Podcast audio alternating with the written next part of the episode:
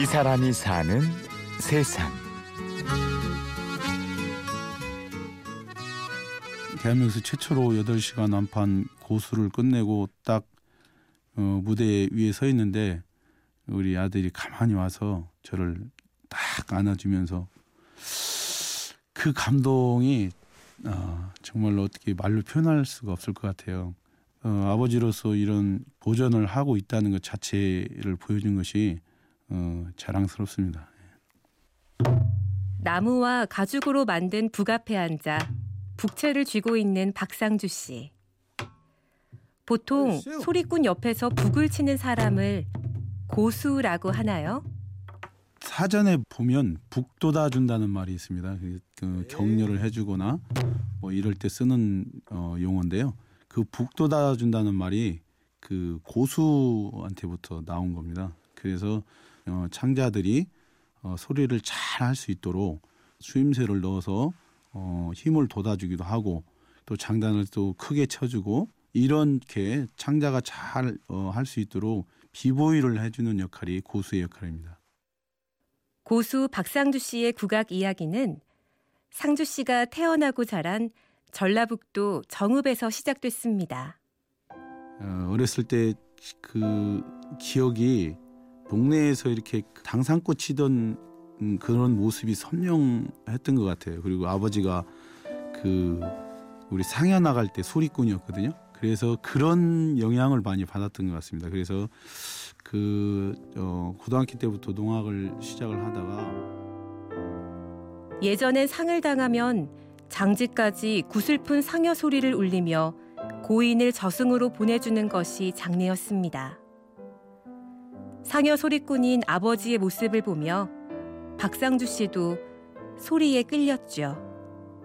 그렇게 농악을 배웠지만 잘 풀리지 않았습니다. 제가 또 고수로 돌린 이유도 뭐냐면 어, 맨 처음에 농악을 했는데 농악 했을 때 군대를 제대하고 진짜 농악을 제대로 한번 해보자 이렇게 생각을 했는데 그 선생님도 돌아가시고 또 판소리꾼으로서 또 한번 해보자 했는데 그 남자 선생님도 돌아가시고 그래서 그 방황하는 기간이 한 4년 정도 있었던 것 같아요. 스승님의 죽음과 계속되는 불운. 박상주 씨는 국악을 포기할까도 생각했습니다.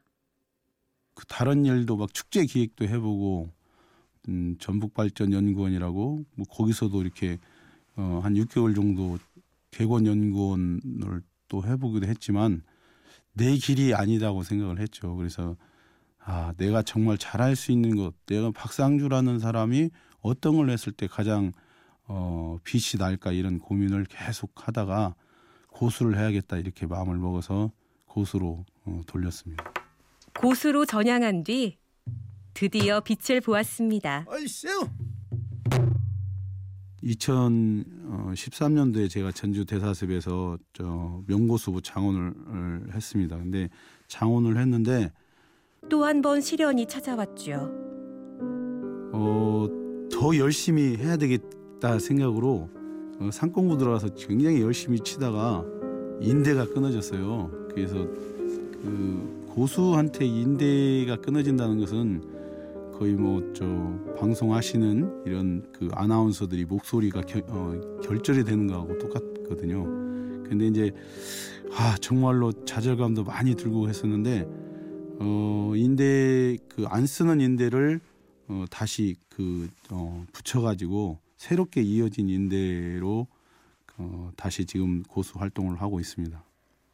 방황과 시련 속에서도 박상주 씨를 지켜준 힘은 고마운 그의 아내와 가족입니다.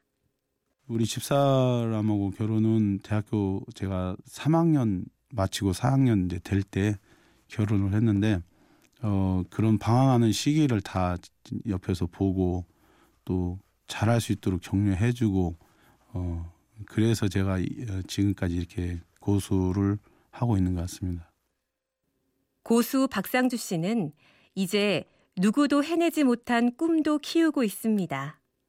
그 동초제 어, 판소리 8시간이 가장 긴 소리고 그다음에 뭐 6시간, 7시간, 그다음에 5시간 이렇게 한 글자도 빼놓지 않고 소리를 하는 것이 완판 소리인데 제가 이 완판 소리 그 고수를 하려고 2013년부터 어, 구상을 했어요.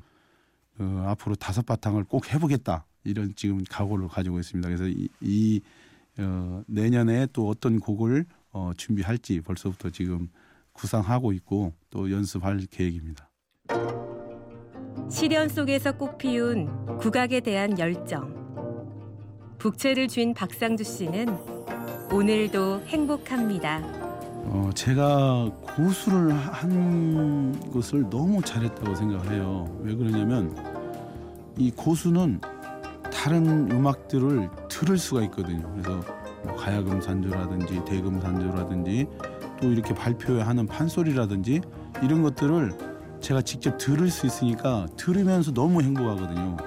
두 번째는 이 판소리 할때 어, 창자의 입을 이렇게 계속 보는데 그게 습관이 되다 보니까 다른 사람들 말을 들어주고 저한테 많이 상담을 합니다. 그게 몸에 습성이 배었던 것 같아요. 그래서 아 내가 이 다른 사람한테 도움을 줄 수 있구나 이런 생각에 아 고수하기를 너무 잘한 것 같습니다. 네. 국을 치기를 너무 잘한 것 같습니다. 이 사람이 사는 세상.